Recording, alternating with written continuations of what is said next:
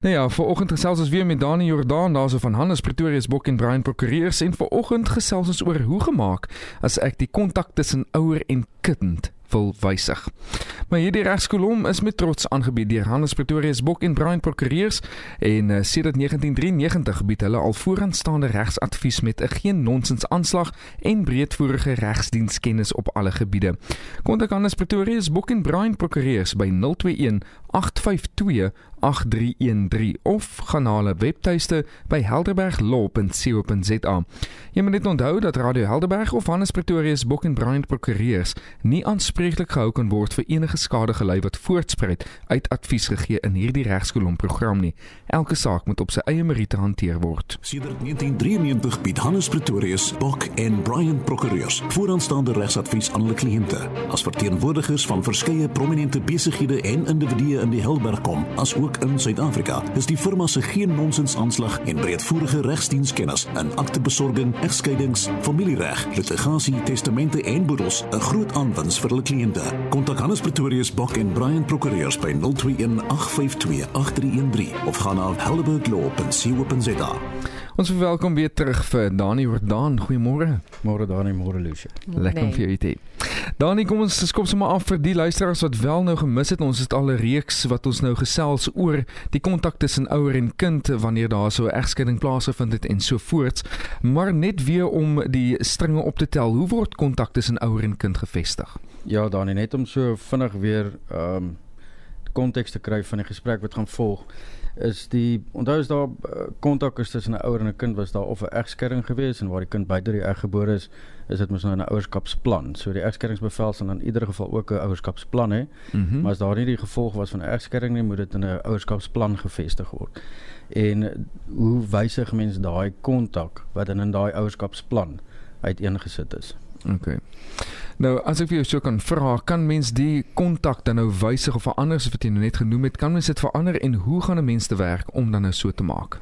Ja, dan dit kan gewysig word. Ehm um, uit die aard van die saak is mense skei ehm um, 5 jaar langs die pad af nou wil een ouer af aftrek Kaap toe, die een bly in mm -hmm. Gauteng of Natal toe en uit die aard van die saak verander hulle omstandighede. Die omstandighede is nooit dieselfde as ehm um, toe die egskeiding bevel toegestaan is of die ouerskapsplan 'n bevel van die hof gemaak is en uit die aard van die saak kan die die kontakregte dan ook nie soos in daai bevel uitgevoer kom gevoer word nie. Mhm. Ehm mm um, dit is soms net prakties onmoontlik om dit dienooreenkomstig uit te voer. Nou die proses hoe dit gewysig word is dit klink nou baie eenvoudige proses maar dit is nie so eenvoudig nie. En dit kan tweeledig wees. Ouers kan om 'n tafel sit met 'n mediator, hulle kan sê luister, dit is die probleem. Ek trek uh, af Kaap toe, een woon in Gauteng en uit die aard van die saak gaan ek nie my my kind elke alternatiewe naweek kan sien nie, maar my kontakregte moet nog steeds gevestig word en beskerm word in terme van 'n hofbevel. Hmm. En dan kan hulle onderling ooreenkom en daai ooreenkoms, maar onthou 'n ouerskapsplan moet ook opgestel word deur 'n persoon wat gekwalifiseerd is om dit te doen. Okay. En dan kan daai bevel weer uh, of daai ooreenkoms 'n bevel van die hof gemaak word. Maar soos ek sê, dit klink baie makliker as wat dit is want ouers stamp koppe. Ja. ja so ja. dit is nou die mooi gedeelte as hulle kan oor ooreenkom en hulle kan sê luister ja. Ons wil die volgende kontakregte elke een keer 'n week opvlieg of een keer 'n maand of wat ook al die situasie is.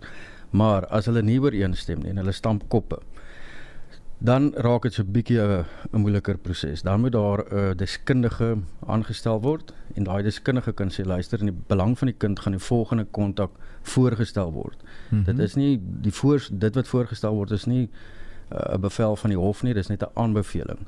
En dan kan een van die partye die of die partye beide kan daai aanbeveling aanvaar of die mm -hmm. een kan sê nee, ek gaan dit nie aanvaar nie.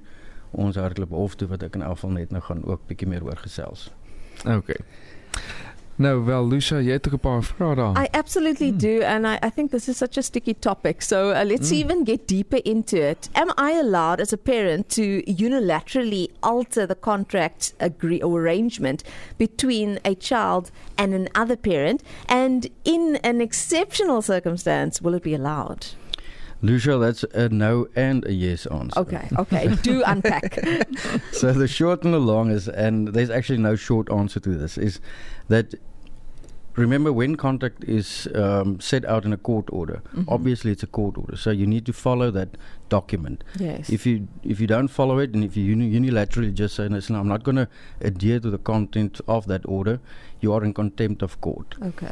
so obviously and i've had it quite a few times that parents come to me and say listen yeah this contact arrangement is not working for me um, i need to be at work at 7 and the child needs to be at school at 8 and all of that that's not exceptional circumstances exceptional circumstances entails that where a child's life is in danger um, or is being molested by one of the i remember uh, Sure. when parties are divorced they get a new husband or wife or whatever the situation Yes. is or life partners and it's not always um, in the child's best interest um, what the situation or the circumstances going what's going on there Mhm. um, we had a matter a while back where a child was being kept in dire dire circumstances and the one parent just had to intervene and say listen I cannot um, accept Sure. uh, I cannot take this anymore and um, the obvious way to go forward by that and yes you can say listen yeah my child's life is in danger he's being molested whatever the situation is and I'm not giving my child to you due to this X, Y, and Z. Yes. But then you also need to remember that's a court order. So you need to go back to court and Mhm. obviously on an urgent basis and explain to the presiding officer, well, either be the judge or the children's court, that due to X, Y, and Z factors, it will not be in the child's best interest to have contact as set out in the previous court order. Yes. And the proposal would be that contact uh, transpire as follows. But, I mean, the judge sitting in front there, myself, the adversary attorney, we we only hear our clients. We say, listen, here, this is the facts, and we gather collateral information. Mhm. But we are not the court's hands or feet and eyes. So we need to appoint an expert to say, and that expert can either be appointed by agreement or sometimes the, the other party doesn't want to appoint an expert and then you appoint an expert. Yeah. And I make use of Dr. Joan Campbell. She is great. Mm. Um, she's in Tukai.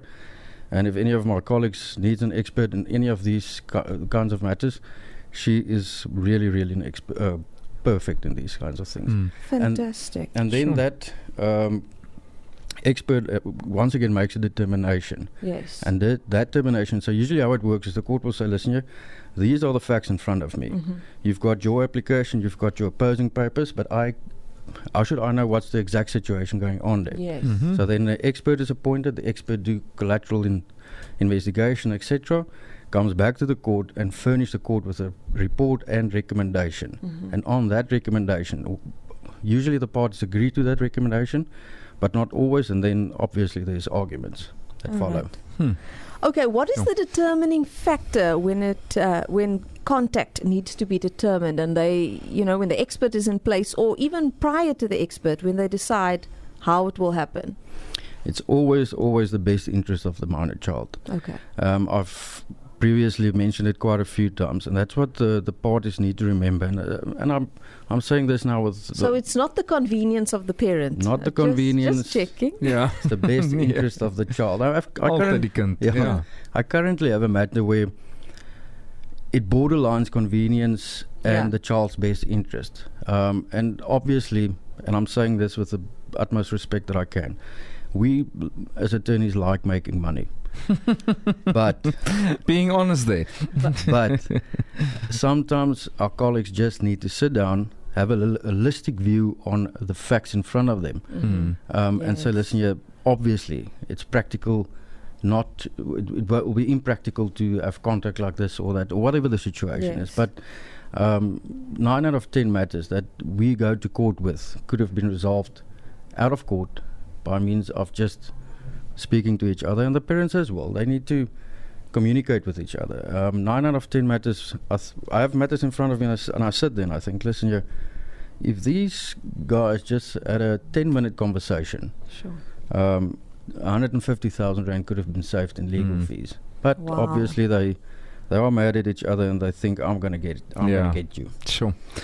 Ek kan sien dat uh, weet net dit by daai eerste vraag wat jy gevra het Lusa, ehm um, hoe in diepte kan dit gaan en hoe uh, gespesialiseer dit kan gaan tot uh, tot watter vlak, jy weet ten einde in die hof. En soos jy ook genoem het Dani, is dit baie keer dan voel ons dis so ligte vraag, jy weet, ehm um, hoe vestig ek dit tussen ouer en kind, die die kontak tussen ouer en kind klink maklik.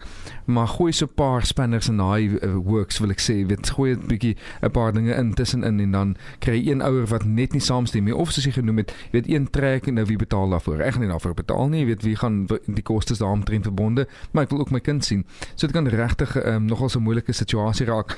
En daarom sal jy sê het ons prokureurs nodig of die spesialiste nodig wat vir jou half kan medieer en en help in hierdie opsig.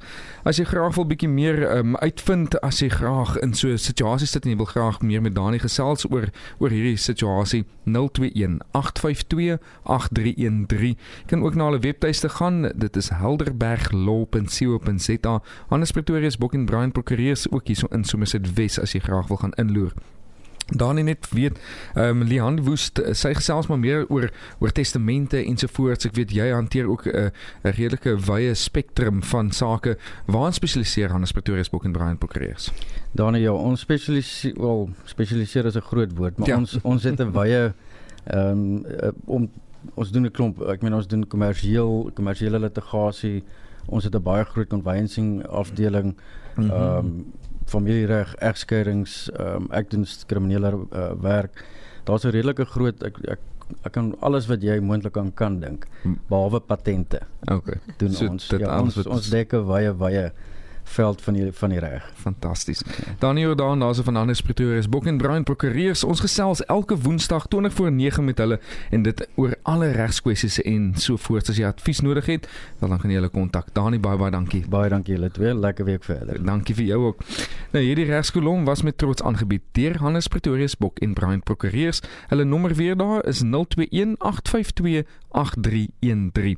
Jy moet net onthou dat Radio Helderberg of Hannes Pretoria se Boek en Bruin prokureurs nie aanspreeklik gehou kan word vir enige skade gelei wat voortspruit uit advies gegee in hierdie regskolom program nie.